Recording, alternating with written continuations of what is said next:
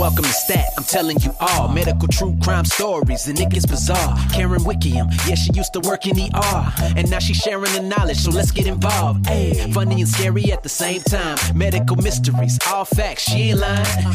so tune in to Stat if you dare, cause crazy things can happen anytime, anywhere. yeah.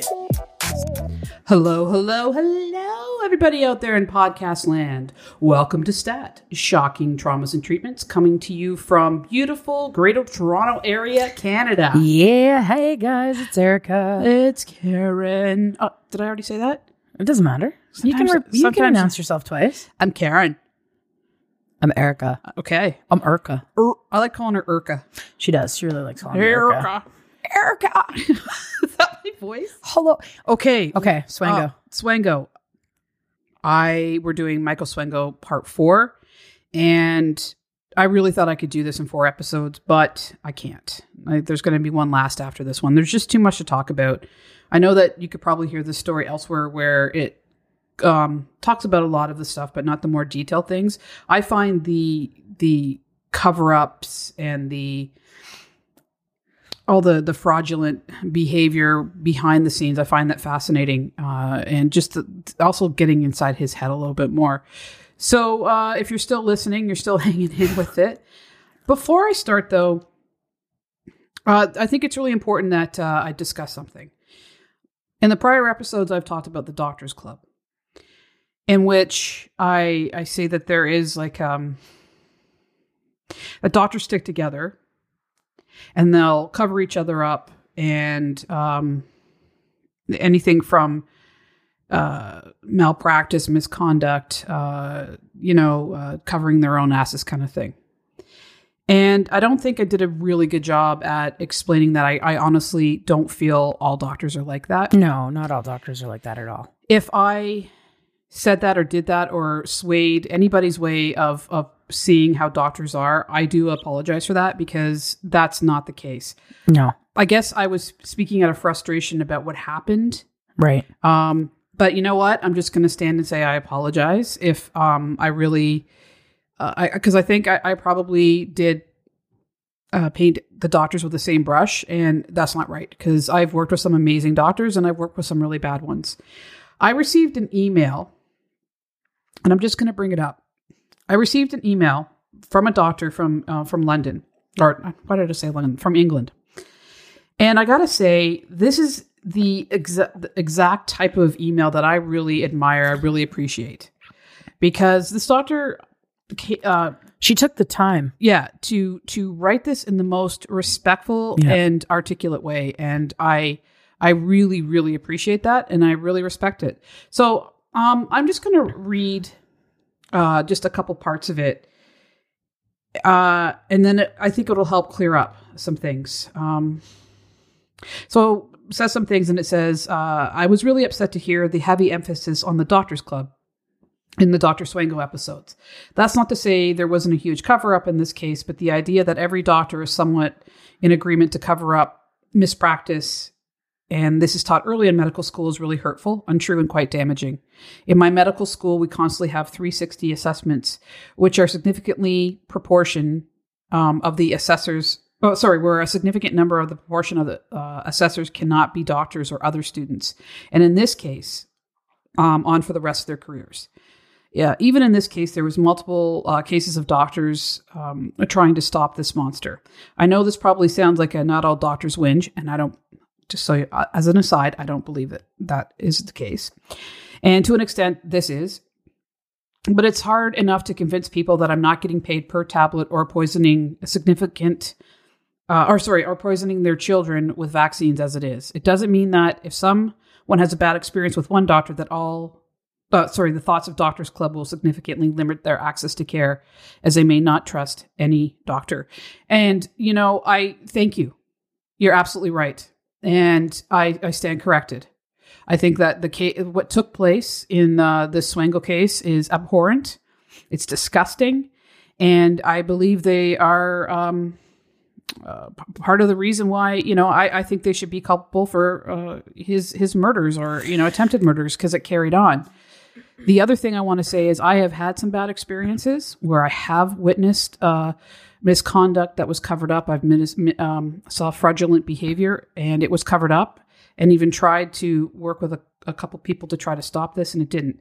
But my experience is not everybody's experience. So, yeah, that's where I'm at. And I want to thank you so much. And anybody, honestly, Feel free to reach out and talk to us about things. If you don't agree, it's n- not everybody's going to agree with things that we say, and we don't agree with things that other people say. It's just it's the way of life. We just got to be adults about it and not um, get into arguments. Have an adult conversation about it. Um, we're all allowed to. We're all entitled to our own opinions, and Yep. I think that um, people need to realize that and not think that the way they think is, uh, you know, law. No, and I was called out in a really gentle It was great. way, and uh, thank you. So I'm cool with being called out. Just uh, you know, if you can do it uh, privately and like this, uh, that I, I that, that's, great. amazing. Yeah. And uh, I think like any of us, we respond better to. Um, uh, this type of approach as opposed to your podcast sucks. I'm going to give you a one star rating. Yeah, absolutely. And you're a scumbag. So, Yeah. so that's fair. That's totally fair. okay. So that being said, we're going to move into Dr. Swango. Don't don't call him doctor. Nah, he really, his name is Michael Swango, and I, you know, I might just call him Mike Yeah. or M. Swango. I stick to Swango.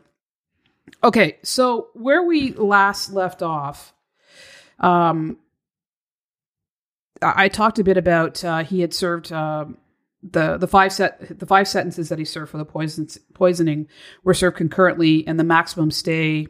Uh, sorry, of the law would allow was five years, and he only served two and a half of those years.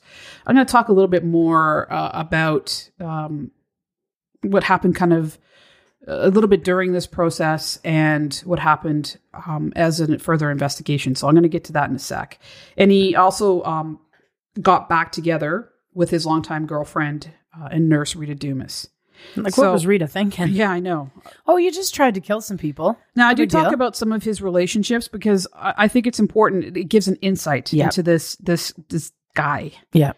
So, one of the prosecutors in Swango's trial was um, a man by the name of Ed Morgan. And I'm going to read something he uh, told the Plains Dealer uh, paper about um, just how he felt about this case. So, quote, the verdicts indicated to me that we are now investigating a man who is obviously a very sick individual and has to be considered a very dangerous individual.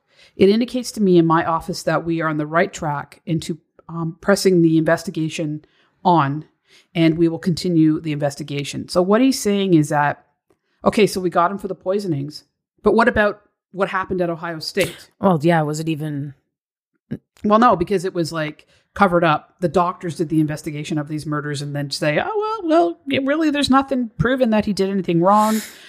Let's take all the, um, the documents. Let's lock him in uh, the president's office, and uh, you know what? There you go. And they really thought they had, you know, wiped their hands and um, the case closed, but not this Ed Morgan guy's like, no, no, we, we can't just let this go. No, which is awesome. So, what he observed and heard of Swango's behavior in the trial and observed his personality, he felt that he was a psychopath and he was convinced that he had committed other murders and injuries at Ohio State. He wanted to investigate Swango and bring justice to his victims. So, in June, uh, Morgan hired an experienced homicide detective by the name of Patrick Sweeney to investigate Swan- Swango full time on behalf of the prosecuting attorney's office. Morgan and McSweeney then set up office at Ohio State Police Headquarters. The medical board investigator, this guy was cool, Right. uh, Dr. Um, Ellie, and the chief, remember, uh, Hurt, Yeah. he was trying so hard. So yeah, I, I remember we talked about it. You're saying like, please tell me he took it further. Well, he took it as far as he could. Remember, the papers got a Yeah, hold of it, and the they went into shutdown mode. So that that was his investigation team was uh, Hurt, Dr. Ellie, and uh, McSweeney and Morgan. But they also uh, frequently consulted the Franklin uh, the Franklin County coroner William Adrian and the Ohio State toxicologist uh, Daniel Curry, who were both involved in getting uh, Swango busted. So they had a pretty thank God. they had a pretty good pretty good team there. So they began to interview the eyewitnesses at the hospital, doctors, nurses, and other hospital personnel. Now, Tzagournis, remember this? Yeah. This loser uh, immediately started to interfere with the investigation. Surprise, surprise. By putting up barriers wherever he could. So he was demanding subpoenas. Getting a subpoena, it's not an easy process. no, it's very tedious and time consuming. Uh, family members of some of the victims were quietly paid off and were told to keep quiet. So there goes a whole load right there. But I mean, uh, this is not me nailing the family because they, No, they didn't absolute- really know. No, yeah. So they said, "Look, it we'll we'll give you this," and you know, I, they probably didn't know what they were they were signing over, yeah. right? No, absolutely. And here's a quote again. I, I like giving some of these quotes here because it really Yeah. explains it better than I could. Yeah. So here's a quote from Morgan about the games that Tzagournis was playing. Quote, everyone on the OSU, so that's Ohio State University, uh, staff was hesitant. Appointments were broken. We made it as convenient as possible. We'd go at 2 a.m. if that's what they wanted. Not one person showed up on time. Once we waited three hours for a doctor to show up. They sent some doctors away, out of town, when we wanted to see them. I got the impression that they thought we were dumb cops and that we and that they were the saviors of mankind. I've dealt with hospitals for years on homicides, and I've never seen anything to compare to the treatment we got at OSU. End of How quote. is that legal?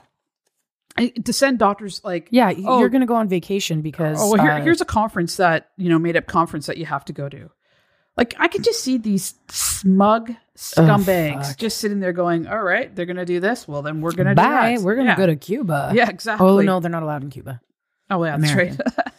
so Sorry. thankfully, they were able to do videotaped interviews with the critical witnesses, and one being Rena Cooper and her roommate uh, Avonia Utz.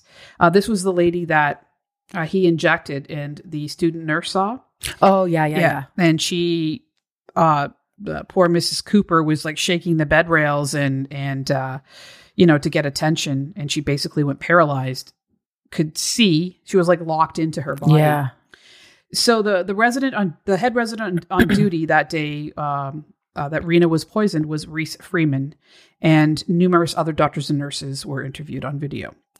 They scoured the records of every patient in the hospital during Swango's rotations, and they were able to identify five suspicious deaths on top of it, plus the possible poisonings of doctors at the children's hospital. So did they? Sorry, just a quick uh, thing here. Did they have um, autopsies done on these? Like, is it were they in the files or were the autopsies done? And So I'm going to get to yeah, that. to that. in a Okay, I just wanted to. No, no. Okay. I, I, I totally great question. I'm going to get to that in a sec. Um, so, yeah, so they scoured the records. So the results were in stark contrast to the hospital and university investigation. So Dr. Cooper was one of the physicians that agreed to be interviewed, and he was eager to tell the investigation about the death of Charlotte Warner. So she was one of the people Right. that I discussed of the five. Yeah. So again, here's another quote. Again, I think it's it's perfect to explain it. Quote: The first problem that I had in her case that I didn't understand was the result of the autopsy, and that demonstrated what they called multicentric thrombosis. Basically, what happened is she had developed clots in all of her major ar- arteries. She had clots in the arteries in her heart, in the vessels to her intestine, in the vessels to her kidneys, her liver, and her lungs. And I could never understand why this type of thing would have happened to somebody who had undergone a straightforward surgical procedure five days earlier and was walking around having no problems. It always bothered me. End yeah. So there's always that risk of uh, blood clots after a surgery, But Uh, not- but not not like this. No. this is like yeah, this is bizarre insane. and Yeah. beyond.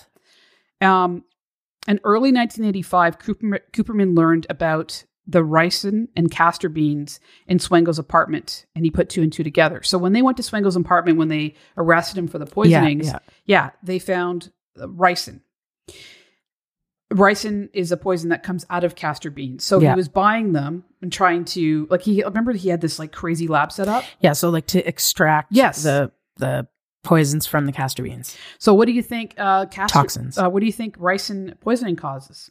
It causes blood clots, thrombosis, and thromboembolism throughout the vascular system. So could it be anything Is it else? traceable in blood? yes, I don't know for how long, but um, I. But wh- why would they have been looking for ricin? Yeah, exactly. You don't. That's the thing. It's so hard to. to know what to look for and how why would you think it was a because honestly it was was she older Uh, she was a bit older, but not like certainly not old. yeah so it's And why, you know, like why they would think, oh God, maybe she developed some kind of immune reaction or Yeah. something bizarre and it stuck in his head. But it was later that they went, like, because you wouldn't automatically go, oh, I'm going to look for ricin, No, ricin poisoning no. when it happened in a hospital. right So, what exactly was it that happened to Charlotte Warner? Well, it seems that the suspicious death were consistent with the poisonings. Ed Morgan discovered how Tzagournis and his cronies manipulated Cooper and Utz's words to make it seem like they were a confused and paranoid elderly woman. So they were like, "Oh no, they said it was a a lady with long blonde hair and a yellow coat." And th- these ladies didn't say anything like No. that, and they were not confused. They were perfectly fine. scary Yeah. To the point that, you know, Mrs. Utz could describe exactly what happened and so could uh, Mrs. Cooper. So, you know, let's let's just like uh, degrade and humiliate these this woman who's gone through it uh, to say that like she's been battered and assaulted. Yeah, she was crazy. She was crazy. She doesn't know what she's talking yeah, about. she's demented. So, which was absolutely not the case. Uh, Morgan and his team were finding inconsistencies, falsehoods, and cover ups throughout all the investigations. The doctors and the administrators and the executives had administrators and executives had done. Morgan had many witness accounts, and he was, co- but he was coming up terribly short on physical evidence. First of all, the s- syringe that was found in the bathroom that was discovered by the the PSW had been thrown away. So remember they the the guy he found yeah yep and then he gave it to the nurse. The nurse locked it up, and then she passed it on to the the the um, the head of all the nurses. And when it came down to the investigations, the doctors got a hold of it, and then Bye. it disappeared. Three out of five of the dead were not autopsied. They were exhumed, but it was too late to test for those substances. So they only autopsied two of these people. why Well, these are all suspicious deaths. Remember, one was like in his 20s, one was in her teens. They were all perfectly healthy. Like there was, so if it's a sus- suspicious death it shouldn't it be an automatic autopsy well, yes, exactly. so what, that's the coroner's fault Well, no, it's not the coroner's fault. It, the doctors have to sign off for an autopsy. The coroner doesn't know about it unless the body is sent there. oh yeah that's true Yeah, so the doctor has to write it. on the form autopsy or not. So it's the doctor. So Swango was manipulating the paperwork to try to not get them uh, found exactly. shit So, as for the doctors at the children's hospital that had been poisoned, blood work and tissue and hair samples were never tested for poisonous substances because why would they? yeah it's They're a- not just you're in a hospital think. Yeah, exactly. So it seemed like everything he tried to do was being shut down and deflected by Ohio State. Morgan put together a 65 page report and personally delivered it to the Ohio State University president, Jennings. Jennings gave it to the school's lawyer to review. The doctors' names were removed and replaced by numbers. of course Yeah. The report was released on April 1st, 1986. No action was taken against anybody at Ohio State or Ohio State itself. Michael Swango's licenses to practice medicine were suspended on O- in Ohio on February 12, 1986, and by Illinois on March 19, 1986. Swango was released by the Illinois Department of Corrections on August 21st, like I said, 1987, after serving just two years of a five year sentence. And he was only on parole for a year. so he was in prison when his licenses got suspended is basically his Yes. Yeah. what takes so long i wonder like why wouldn't they just be like suspended You're- It's- you know accused I know it takes it, it's a whole process that takes quite a long time. It's actually hard for a doctor or a nurse to lose their licenses. It's quite the um, lengthy process exactly. yeah Um, so the nurse that he was dating, as I spoke of in the beginning, uh, before his imprisonment, Rita Dumas stood by his side, stating that he had been framed. you have to understand, though, brainwash she was a she was a single mother, a nurse, and he's this like charming. Everybody says good looking. I don't think he's good he is not good looking but you know this charming good looking doctor and he was let's just say he's a psychopath so he's really good at charming and convincing people he's a great liar yeah so she was kind of vulnerable so as much as i want to say what's wrong with you rita fucking rita god damn it rita Yeah. pull your shit together exactly i can understand how he I get it, but- so good right yeah So Swango and Dumas decided uh, to start over again in Hampton, Virginia. He applied for a medical license from the state of Virginia and it was rejected. Somehow he got a job as a counselor for a career development center. He was helping students get into medical school. Swango did not change his ways, though. His colleagues thought he was a creep, as he was talking about his obsession with violent death and accidents. Uh, he worked on his macabre scrapbooks at work. He had converted, this is my favorite, he had converted a basement room at the center into a living quarters. So he's with Rita, they get a place in Virginia, and then he turns a room downstairs where he worked into like a living quarters. It's bizarre. Yeah, he's And a woman, and it was the second woman that had happened the last little while, accused him of stalking her after she had rejected his sexual advances. Because he wants what he wants, you know, and he he thinks he deserves it and he gets it. Exactly. Also, three colleagues came down with the symptoms the same as the paramedics did in Quin- Quincy nausea, vomiting, and severe headaches. And one of them was hospitalized. So he didn't change any of his ways. No. He left in May 1989. But one of the employees made a complaint about the illness and her suspicious sorry, and her suspicions about Swango's possible involvement. The Newport police, Newport, Virginia police, looked into it. I'm good. Okay. they followed Swango's trial back to Columbus, Ohio, and then they spoke to the prosecutor, Ed Morgan. So they did four Oh, circle good. and ended up Good old back- Ed. So they actually, you know, they listened to what this woman had to say. Yeah. And then they did a for, full circle. So Morgan then sent him a copy of his 65 page report that was dismissed Right. at Ohio State. Yeah. And this led them to the articles in the Columbus Dispatcher about Swango What had happened. going to prison Yeah. and, and the poisonings and everything. Also, the suspicious deaths. So Swango caught wind of this from a friend uh, that an article had been written about him and his current accusations uh, of his current accusations. Right. So with the poisonings, Yeah. and his prison time. So he went to the Newport police to clear his name. So he's he's all about let's I want to get to them before they get to me or anybody else. Yeah. So it So makes him look innocent. Yeah, he's like, "Oh, I heard this about me. I want to like because he wants to spin his web of lies to get them to but he can't I don't know what he thinks that he is going to do convincing cops. It just doesn't work. No. You know, Makes you look more guilty. the cops are supposed to be the dumbasses and the doctors are supposed to be the smart ones, right? Yeah. Well, no one's dumb here. It's No. just a matter in this case, it's who it's willful ignorance and it's cover-ups, right? Yeah. And it's not just doctors, it's people in administration, right? Right. So anyway, uh, he went to the Newport police to clear his name. And as far as his name goes, he began the process of legally changing it to David Jackson Adams. So he changed his name. David Jackson Jackson Adams. Adams. I want to know how he came up with that. God, One in probably the future- scrapbooking. One in the future, he changes his name again, and his last name's Kirk because it was after Captain Kirk. But we'll we'll get to that eventually. God. For some reason, he used his real name on his uh, at his next job though, so he didn't use his new name. He is Michael Swango. Yeah. Who knows?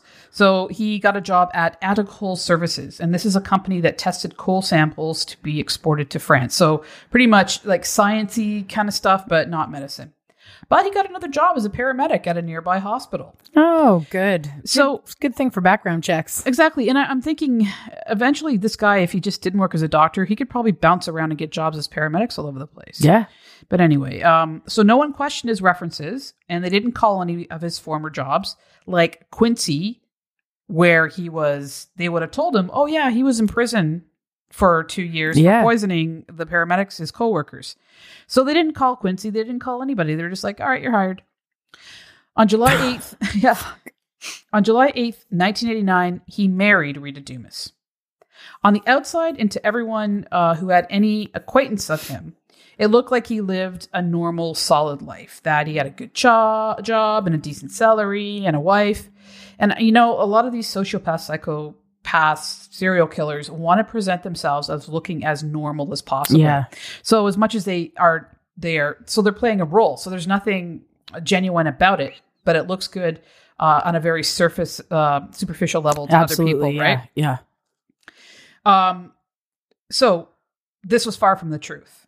Almost immediately after the wedding, Swango's true colors began to surface, and his relationship was going downhill fast. Rita shared with a friend that he didn't want to have any intimate relations with her and no intimacy. Like he wasn't uh, kind or gentle or romantic or considerate. And then all the way to like, you know, having sex. It just Right. didn't, it just stopped. Um, they slept in a separate bedroom and he took another room and he turned it into a den, had a computer and was on it constantly. So basically, he moved out of their bedroom, made an office, And lived- stayed in it. and lived in there. He stole money from her bank account and refused to pay her for any of the household expenses. So she carried the whole of their expenses, including rent and everything. And he was making a decent income and keeping it all for himself. Oh my god. What what I don't understand the frame of thinking that what made her stay. Well, she doesn't stay. Okay, good. So, um, so uh, he was also cheating on her, and it looks like he might have gotten another woman pregnant that he was cheating with. So, on January 1991, they legally separated. Good. Meanwhile, Swango started to poison his coworkers, and then, and they became violently ill, vomiting, nausea, dizziness, weakness, All severe the same headaches, symptoms. yeah, and sweating. And one of the executives at the company became so sick that they fell into a coma. They came out Oh of the coma, but they were in a temporary coma. Yeah. And at the same time, he continued to look for work as a doctor. So let's sum this up. Where he gets kicked out of school. He's served time for poisoning. He gets two separate jobs, Gets married. gets married, Gets separated. gets separated. Is a complete monster throughout it. And now, in the meantime, this whole time, he's still looking for work as a doctor. and well- nobody's the wiser. Specifically, what he's looking for is to finish his residency so that he can specialize, right? Right. All right. So, deep breath. He applied for a position uh, in Wheeling, Virginia, at a hospital under the new name David Jackson Adams. I don't know how he came up with that name. Dr. Jackson Adams. Hmm. Dr. Jackson Adams paging.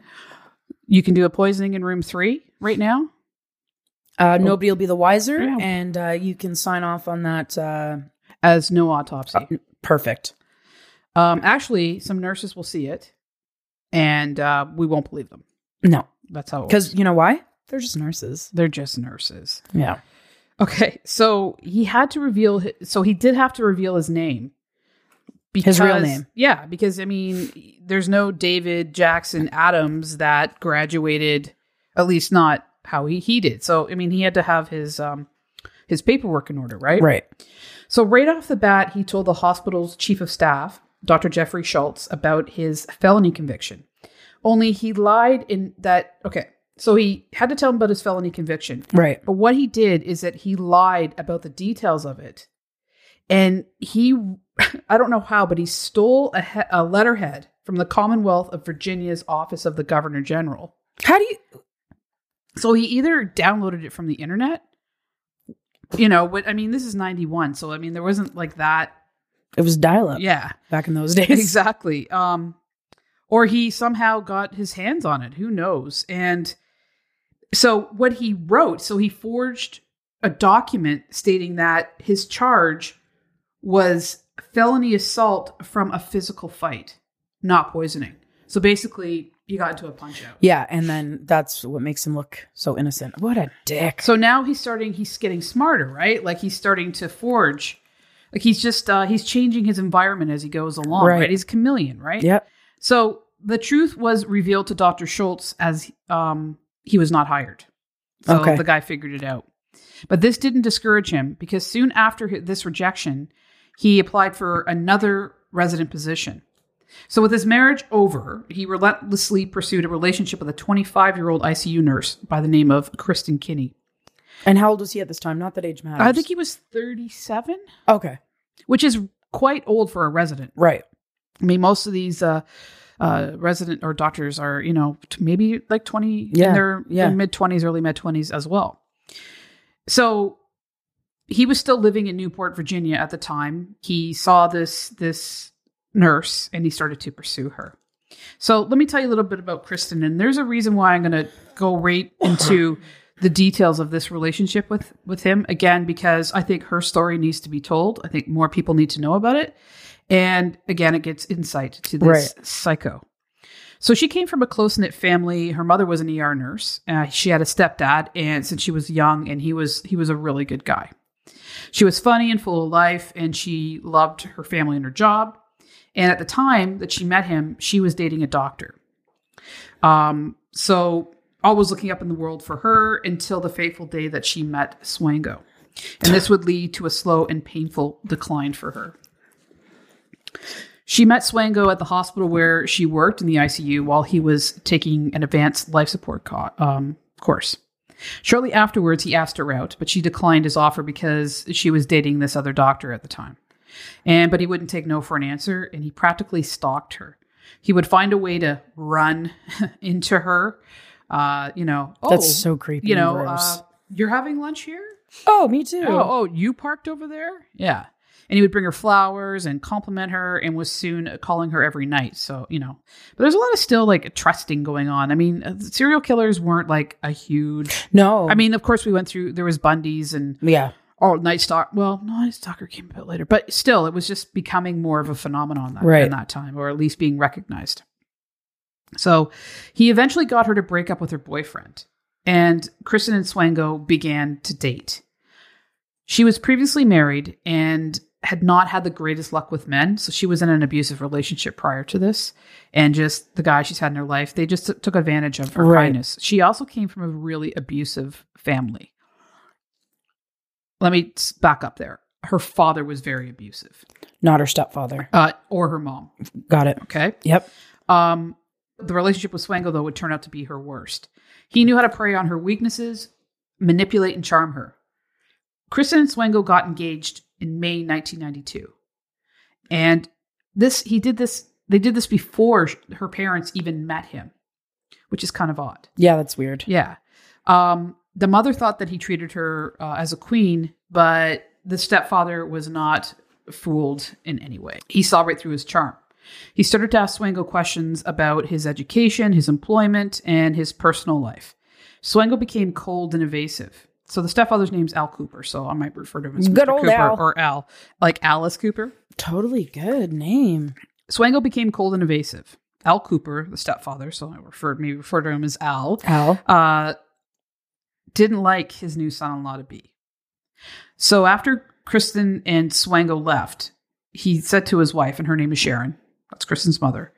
I hope he is what he's. I hope he is what he says he is. So right off the bat, he's like, mm, Yeah, don't like this right. guy. Yeah. In September 1991, Swango applied for residency at the University of South Dakota in Sioux Falls. Dr. Anthony Salem reviewed Swango's application. And like what Swango does, he made a preemptive strike Right. to get to them before they started to go, what is with this guy? Well, maybe if I go in and tell him my fake story first, they won't research me. Exactly. His application that he sent and the letter to why he, you know, want to Right. do work there and stuff like that or do, do his residency was full of falsehoods, diversions from the truth. So this guy is good at, and like I think any good liar, is a mix the truth with the lie. So if you go And I bet you he believed it. that's a good question. I don't know if he did or not. Um, so you know, I can say I ran into this person and they were a complete dick to me, and they did this and that, whatever. Right. The this and that, whatever, didn't happen. But the, the person might have been a bit of a dick. Do you know what I mean? Yeah. So then you go, oh, that that probably did happen. Yeah. If this part is true, it can't really disprove the other part. So this is what this guy was really good at: mixing the truth with the lies. So instead of deterring Dr. Salem, it intrigued him. He's like, oh, what an honest chap. Oh. Yeah. Yeah. He only pretend punched somebody. Yeah. There's no poisoning. so let's hire him. Yeah. In spite of the fel- felony charges, he thought that Swango's credentials looked excellent, especially from his recommendations from Ohio State. So, how, let's just talk for a second how dangerous that was. That Ohio State covered everything up and still gave recommendations. Now, they were, they were like very um, vanilla recommendations. You know, the, the, they didn't say anything bad, they didn't say anything great, but they still were recommendations Yeah. right? So that's dangerous because those led to him getting other jobs instead of it As being- a doctor. yeah. So instead of it saying like, "Ooh, you know, I don't know," well, he didn't get any recommendations. Oh, how come? And, and that kind of stuff. Yeah, it just makes him look. Yeah, it it, it encouraged him and allowed him to continue to be taken seriously. So again, uh, the only thing that stood out was that his to uh, Salem Right. was that uh, he had a battery conviction, which Swango described as a fist fight, Okay. not poisonings. right. So, Dr. Salem was considered a thorough, meticulous, and detailed oriented physician, which was, it was so that made it really unusual that he was even considering, you know, even looking at this resume, Yeah. let alone, you know, uh, talking to this guy. Like, he considered him a potential candidate. Like, what the hell?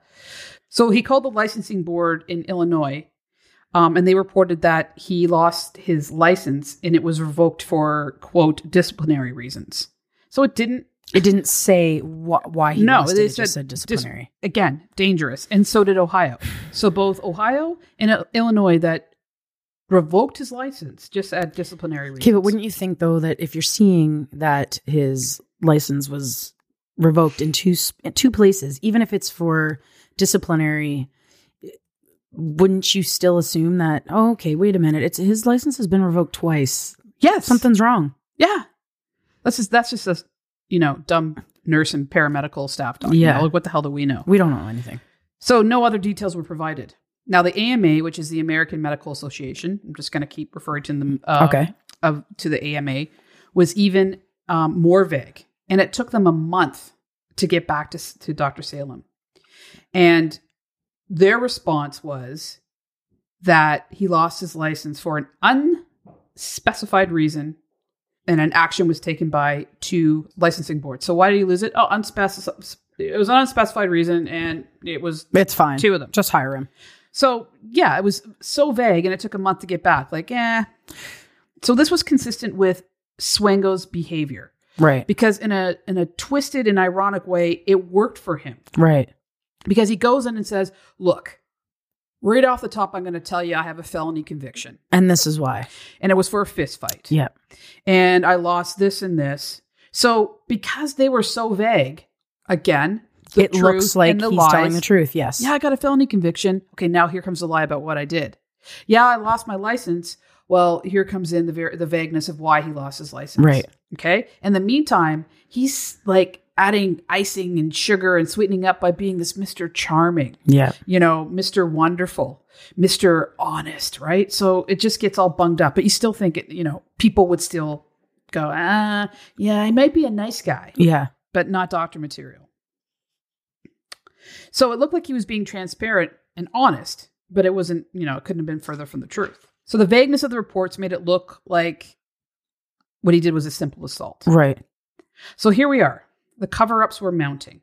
So we've got Ohio State, we've got the vagueness of, of what's gone on in other places and the licensing boards and everything. So now what we've got here is murders, Yeah. assaults to patients that almost died, poisonings, forgery, and fraud. Okay? But let's let him walk around and get his license yeah, back. this could and- have been stopped in Ohio State. Yep. And yet he was still being considered for a position for residency and to practice medicine. Which is effed up. So instead of stopping right there, Dr. Salem continued to search for more information on Swango.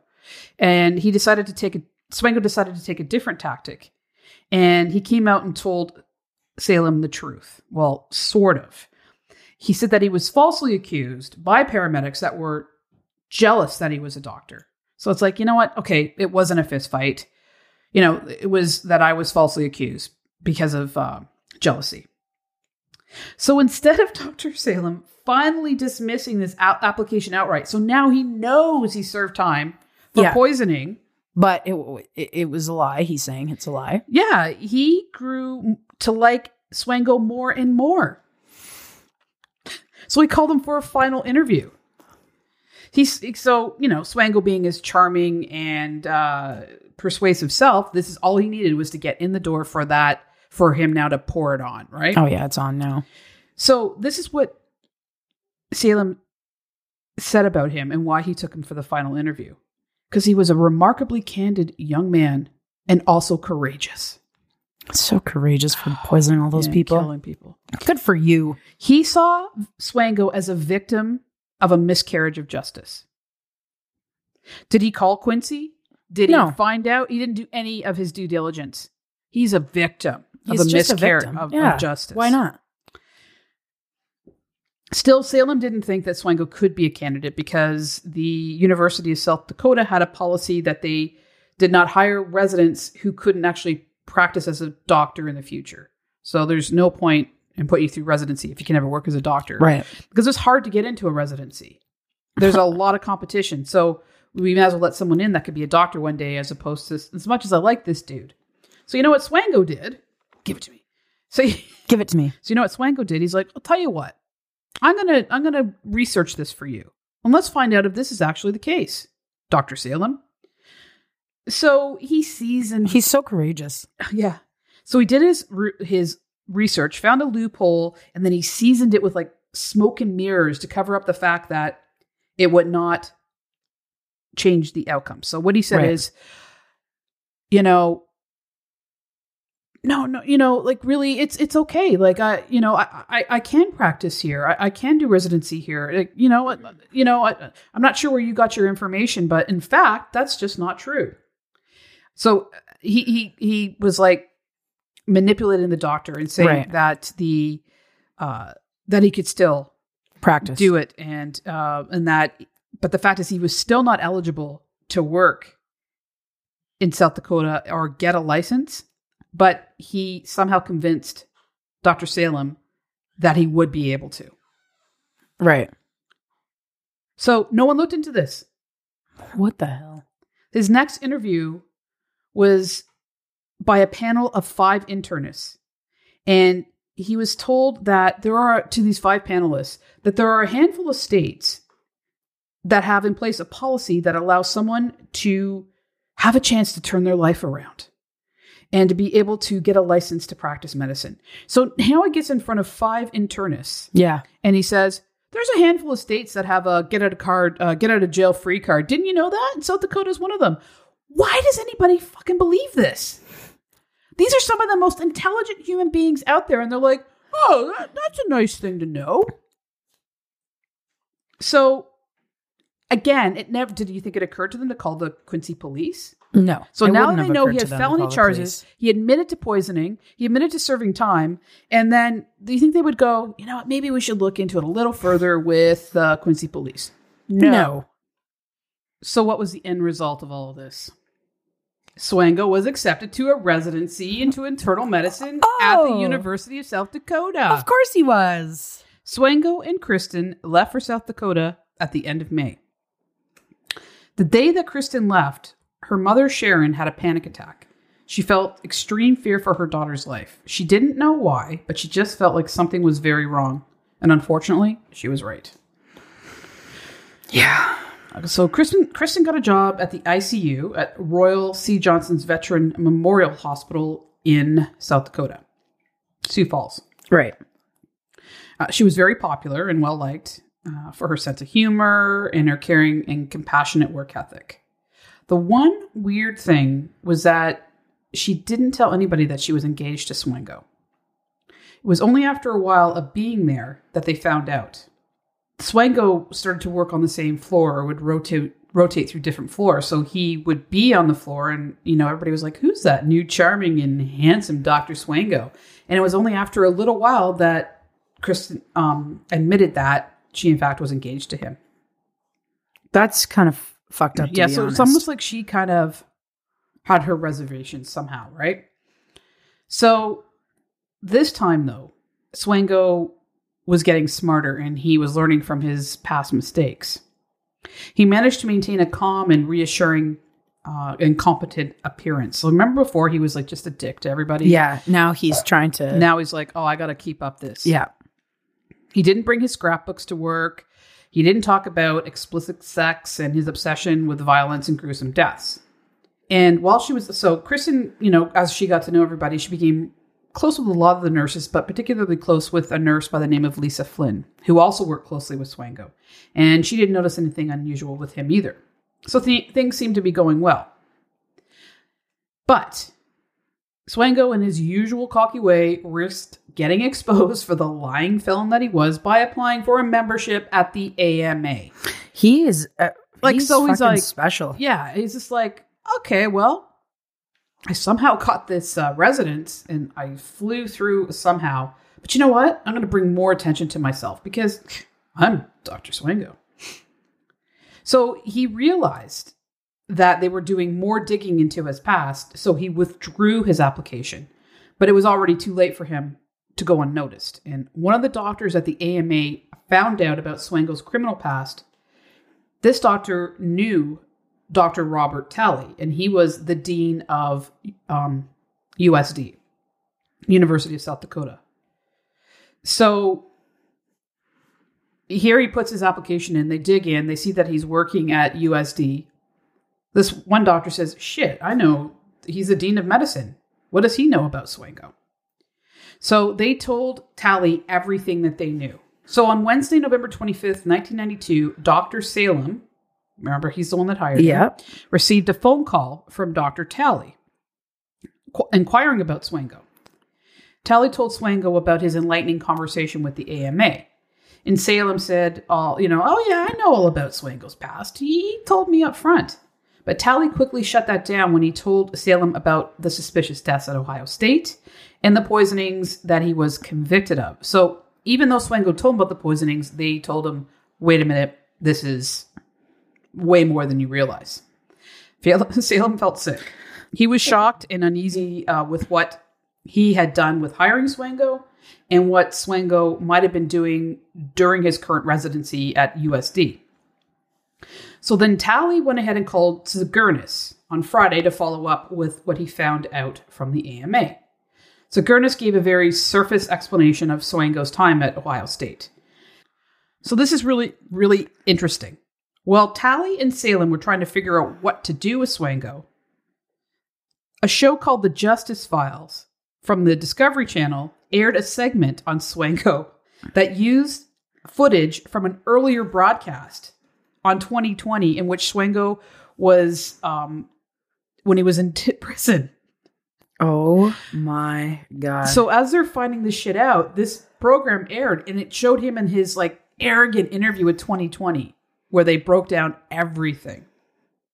So it aired at at 10 p.m. and at 10:20, Dr. Salem got a call from um, a shocked employee at the VA. Why'd you hire this motherfucker? Yeah. And then five minutes after that, he heard from a doctor who recognized Swango and couldn't believe that Swango, uh, what he was revealing. So Salem got in his car and like whipped to his office, fired off an email to Swango revoking his pharmacy privileges and suspending his residency. By Tuesday morning, this um, was in the Sioux Falls Argus Leader newspaper. and this is in part what it said, quote, a first year resident practicing medicine at three Sioux Falls hospitals was convicted of poisoning six coworkers in Illinois and spent two years in jail. Swango was also suspected in the death of at least one patient in at an Ohio State hospital. So this is in the papers. Swango's coworkers didn't want to talk though because they were afraid that he might poison them. So they're like being all tight-lipped about it because they're like, "Oh, I don't want to die. yeah. Swango was asked to meet with Salem the next day, and meanwhile, all the records of the patients that he had seen were pulled to see if they could find anything suspicious. So they're like going like, "Oh my god, who did he see and are they okay?" Right? Jesus Christ. Yeah. This guy's So, but Swango continued to act confused and surprised by the meeting like, "What? What, What happened? what happened?" So when he went to the meeting, he's like, "What's this meeting for?" So Salem popped in a copy of the Justice Files into his VCR, and his His fiance- VCR. yeah, I know, and his fiance came with Swango. So Kristen was there to see this video as well, and he said that Swang, oh, sorry, uh, Salem said that she looked visibly upset and pale while watching it. She clearly didn't know anything about uh, past. Swango remained calm and poised and curious as to why he was being called to a meeting. He's still like, okay, so I, yeah, I saw the video. So still, I don't understand why I'm here. So Dr. Salem asked for an explanation, and Swango just repeatedly said what he had said before during the interview process. You know, I was, uh, you know, a victim of jealousy and all this kind of stuff. Yeah. Anyway, Swango was dismissed from his residency. But was it reported? No. No. He didn't report Swango's residency uh, at USD or any of the concerns to anyone. Case closed? No. So Kristen called in sick the next day and she was just beside herself. Her friend uh, Lisa called a few days later to check on her and she asked if she was afraid and if she wanted to come live with her to leave him. And Kristen said that she wasn't worried at all. Swango was a good person who cared about people.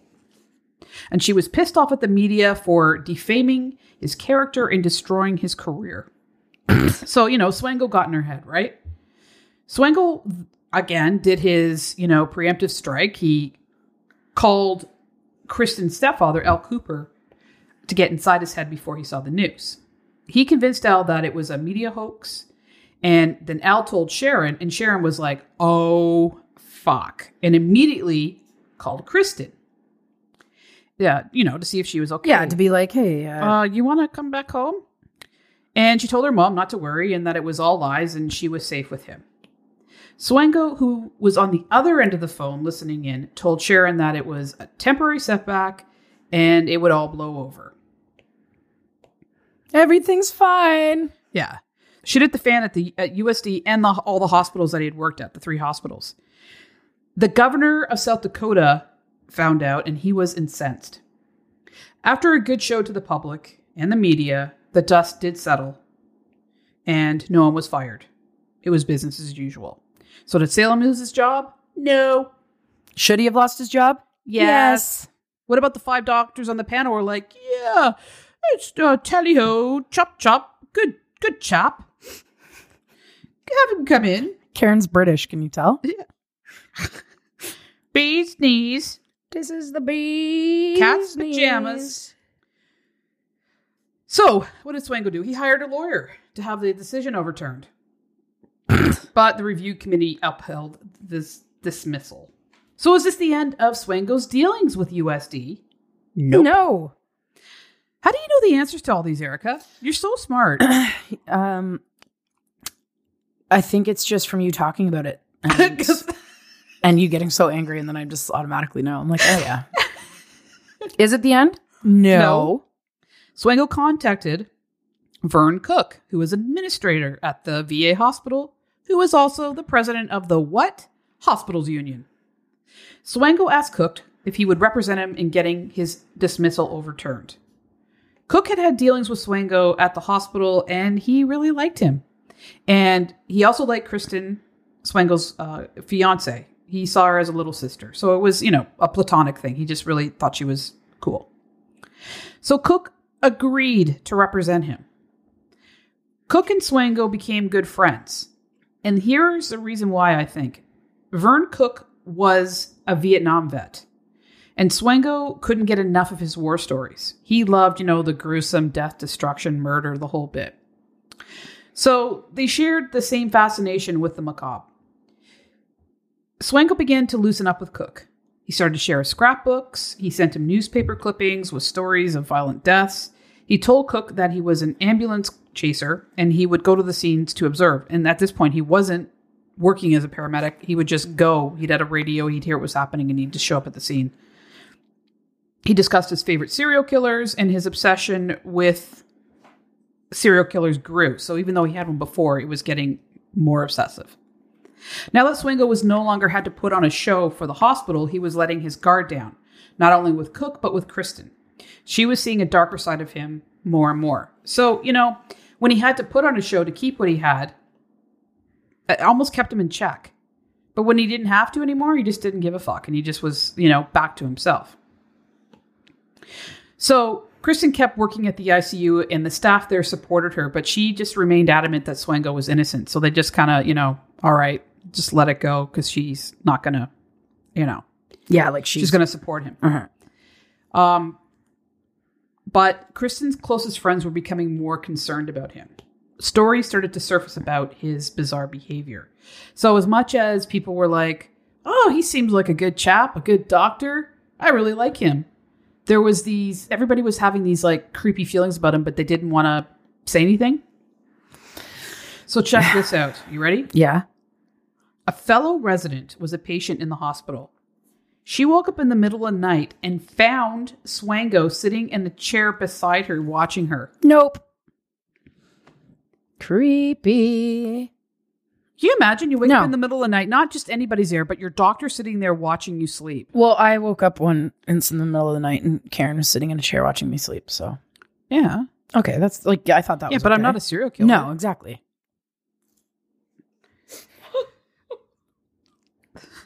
So the thing about this resident, and there is, well, you'll understand why. This resident was overweight, and Swango hated overweight people. Like he would go on and on about how much he hated overweight people. So he stated that he had a fa- fantasy. So he told people about this Okay. at work. That he had a fantasy about slicing up fat people with razor blades attached to the tips of his toes. Oh, sorry, the tips of his shoes. So he was likely sitting there fantasizing about slicing her up. Who did he tell this to? People like coworkers, And they didn't think that this dude had a problem? Well, that's the thing. Like he he would he was learning now to. So it, it appeared that he was well liked, but the fact is he was like um People were scared of him. he was telling people individually, not in a group, Okay. right? So they Yeah. were just like, oh, everybody else likes him, but fuck, right? But he's such a creep. Yeah, and so it's like you know, oh yeah, well I'll just pretend to like him, and maybe this will just stop, or maybe it's in my head, maybe I'm taking it too seriously, but I don't I'm take gonna doubt it. when someone goes as far as saying, first of all, slicing people up with a razor blade. That's a- Attached to your shoes. Th- no, yeah, exactly. There's a lot of thought put into it, but then when you're attaching it to your shoes, like I don't even Now you've you've like yeah. you're deep in that Yeah. fantasy. At the same time, Oh god. he was also d- openly dating another her- nurse at the hospital. All the other nurses and doctors knew Did that, his that Kristen was his fiance. did Kristen know? no, so it wasn't at the same hospital that he was dating because he worked at three, right? Right. So at a different hospital, but it was enough that everybody else knew about it. They saw him going about town with her, going about to meeting. Yeah.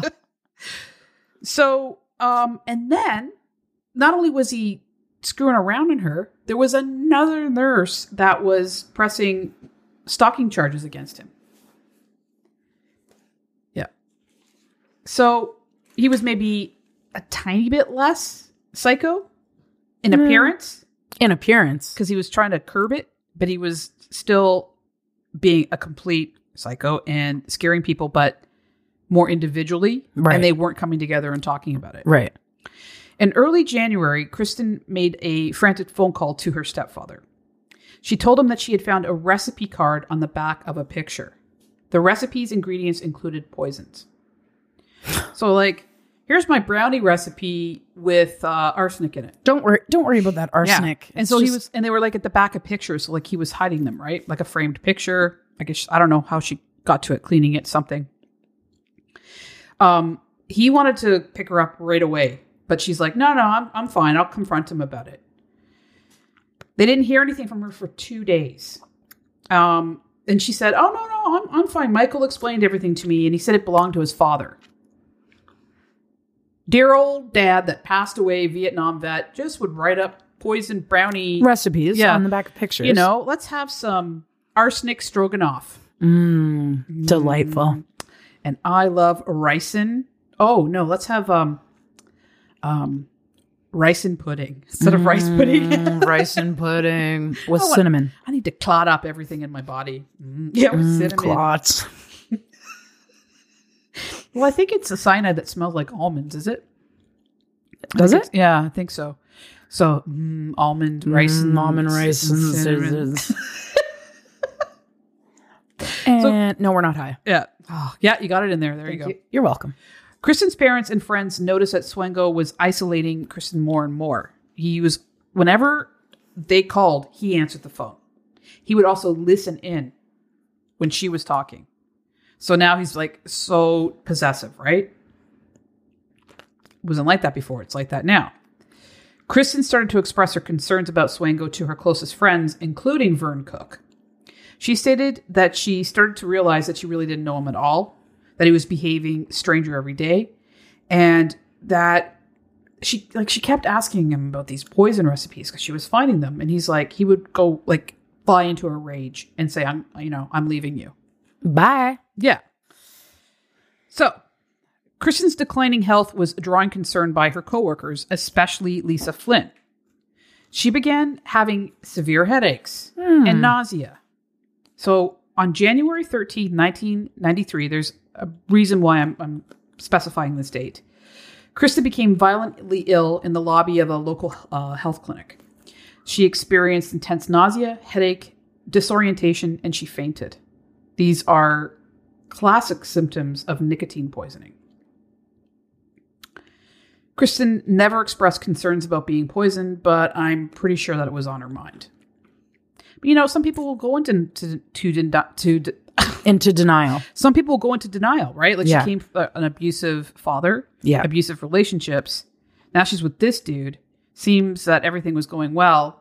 She's getting sick, and She know, just thinks it's a. she's like, "Oh no, he's innocent." But I'm sure in the back of her head, I mean, she's a smart woman, right? You'd uh, you'd think. Yeah.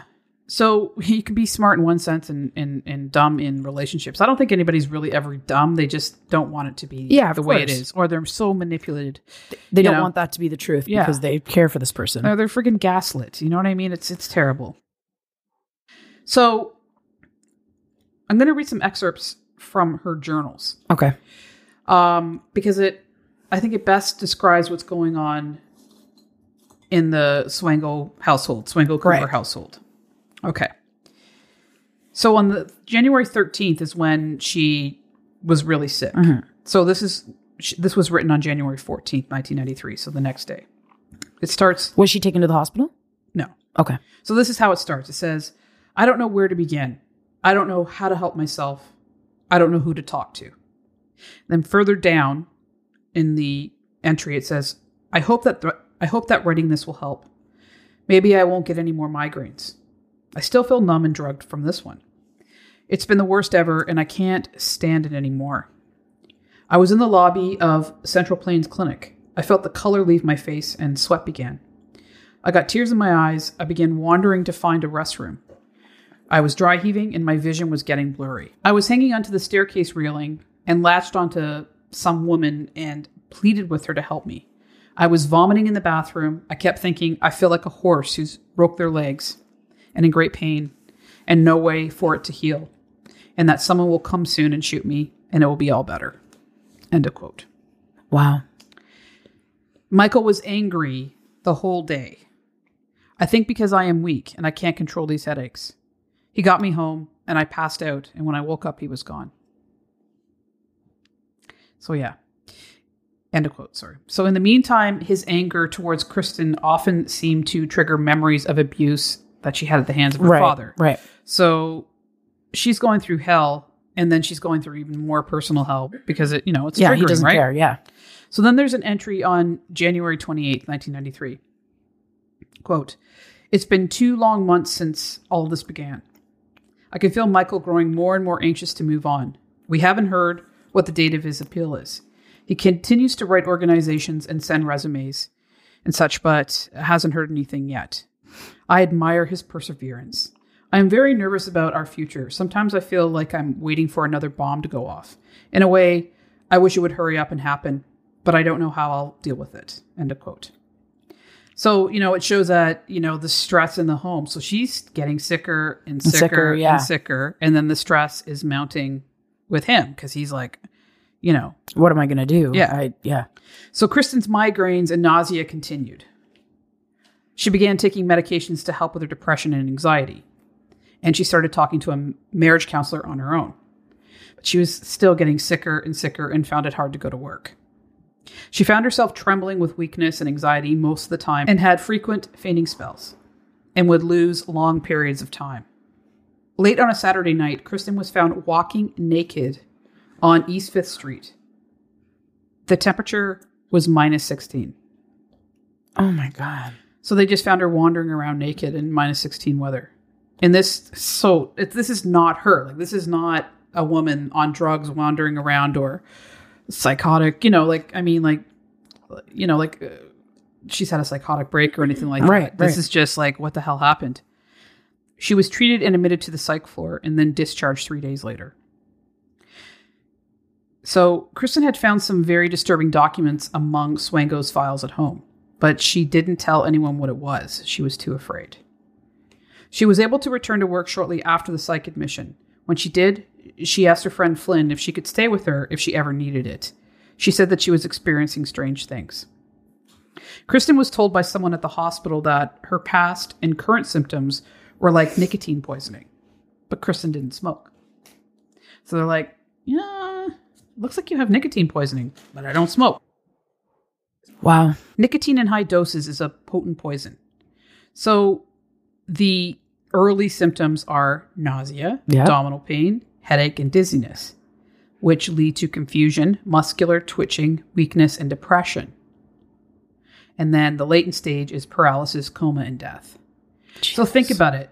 She had all those initial, I'm going to say mildish symptoms, which aren't mild, but no wonder she was wandering around naked because she was obviously like um confused. It Oh, causes God. confusion, Yeah. right? Yeah. So, yeah. Ah, and nicotine was one of the poisons found in the search of Swango's apartment in Quincy. So it wasn't like he had cigarettes there. He just took it home with him. He didn't. He just said, "I'm going to travel with this. Yeah. This is an easy poison too." yeah, he had little bottles of liquid ni- uh, nicotine. I mean, Holy shit. Okay, so when I was younger, I tried smoking. And I was so sick. After like half a cigarette, I was like gaggy and headachy and dizzy. And I was like, nope, don't like this. So I'm thinking that is like nothing Yeah. compared to like what this poor woman is going through. I can't even imagine. I really can't. So on March 21st, Al Cooper, not to be Mistaken for Alice, Alice Cooper. Cooper. had a heart attack. So Kristen was like, you know, being the natural nurse and everything, she's like, she flew home right away to help take care of him. And she was there for a couple weeks. Her mother could not believe how bad she looked. She was like, What's happened to my daughter? She's this gray, gaunt, sickly, you know, um, nothing like this vivacious. Yeah, that she was before she met yeah. Swango. Yeah. And so she was there for a couple weeks, and funny enough, she started to feel better, right? So um, she's like, "That's it, I'm, done." She flew back to South Dakota, gave her notice at the hospital, packed up all her stuff, and moved back to Virginia. And this was on April 9th, 1993. So she's like, "I'm done with this. I'm out of here." Everybody's like, "Oh, thank, Thank God. God. she's away from him and all Yeah. this shit." Her parents were ecstatic. And her aunt uh, had an apartment building that she rented out. And she said, you know what? Move into the apartment. We'll figure everything else. Just come Yeah. Home. She got a job in the area at the ICU at a Riverside called that hospital called Riverside. And this uh, was her new beginning. But it was short lived. When Kristen's parents showed up at her apartment a couple weeks later for a visit, Michael Swango opened the door. And they were stunned and dismayed. They're like, what? So what is she thinking? yeah. So the mother's kind of like, uh, uh, and then she saw that he had put on a bit of weight. And she said, Oh, looks like, like, not even like, hey, fatty. She's like, Oh, looks like you put on a bit of weight. He went into a rage. He's like, How dare you fucking talk to me like this? How do you think? So, yeah, nice seeing you again, right? Like, he went mental. They're like, Oh, okay. And, uh, you know, didn't stay too long.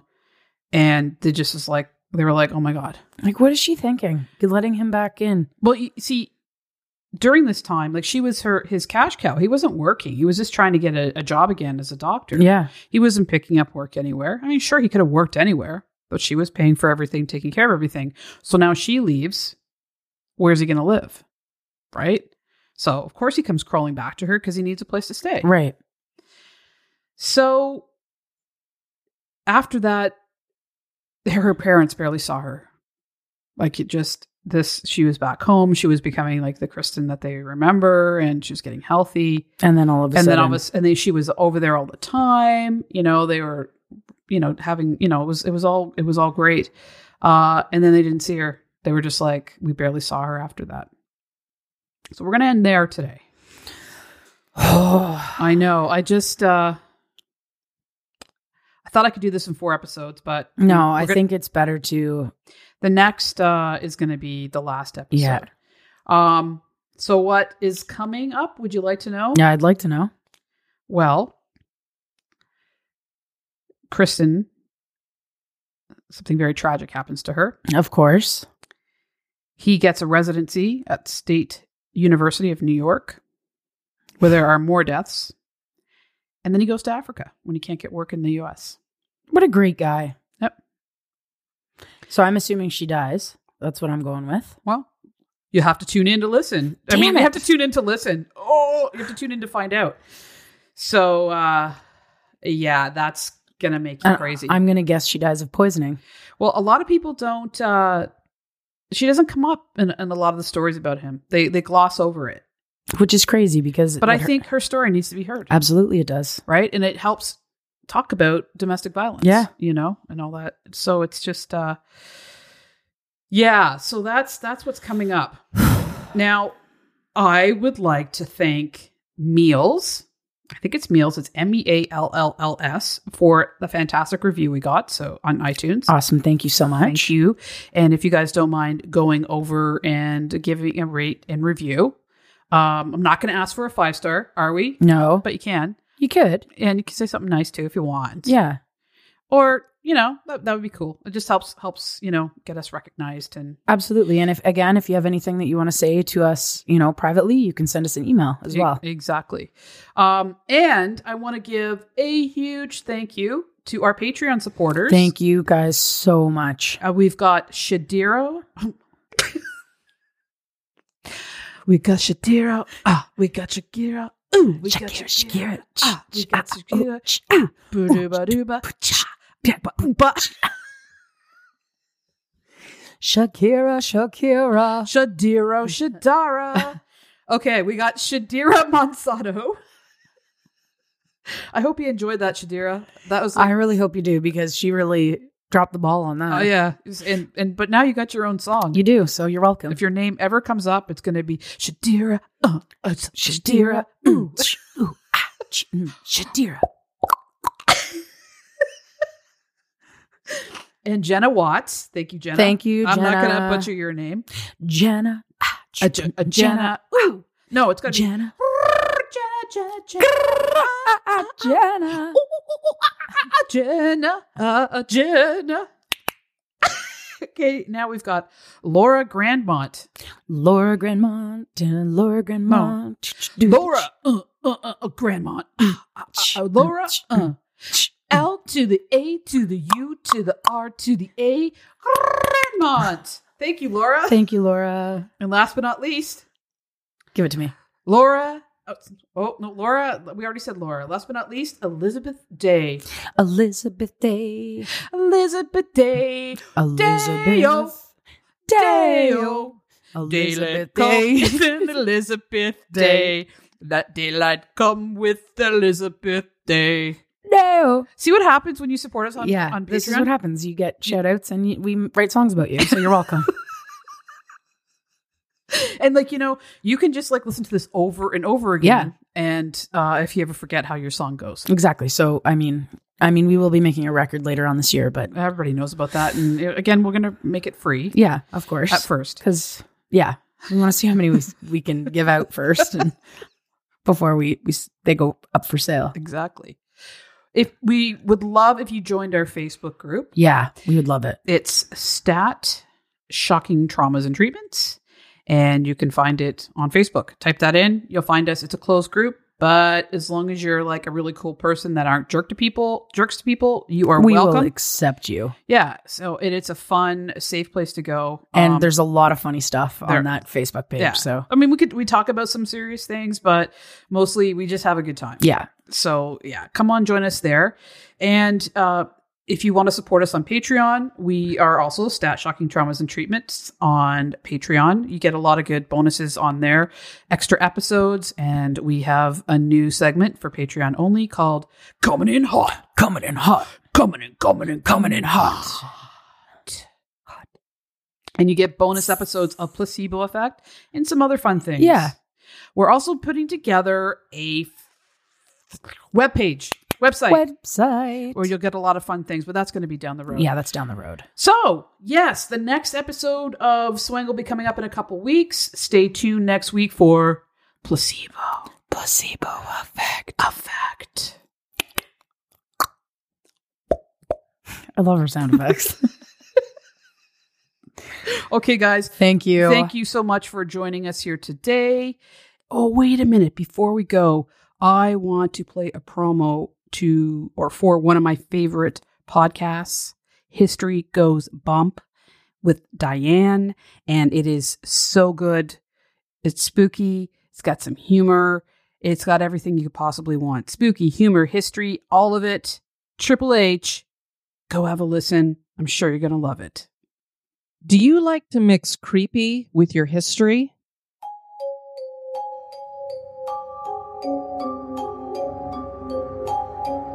Hi, I'm Diane, host of the History Goes Bump podcast, a podcast that is basically a ghost tour for the theater of the mind, featuring the history and hauntings of places that are infamous, and many places you probably have never heard of before. Are these places truly haunted? I leave that up to you to decide. Join me if you dare. Check out historygoesbump.com.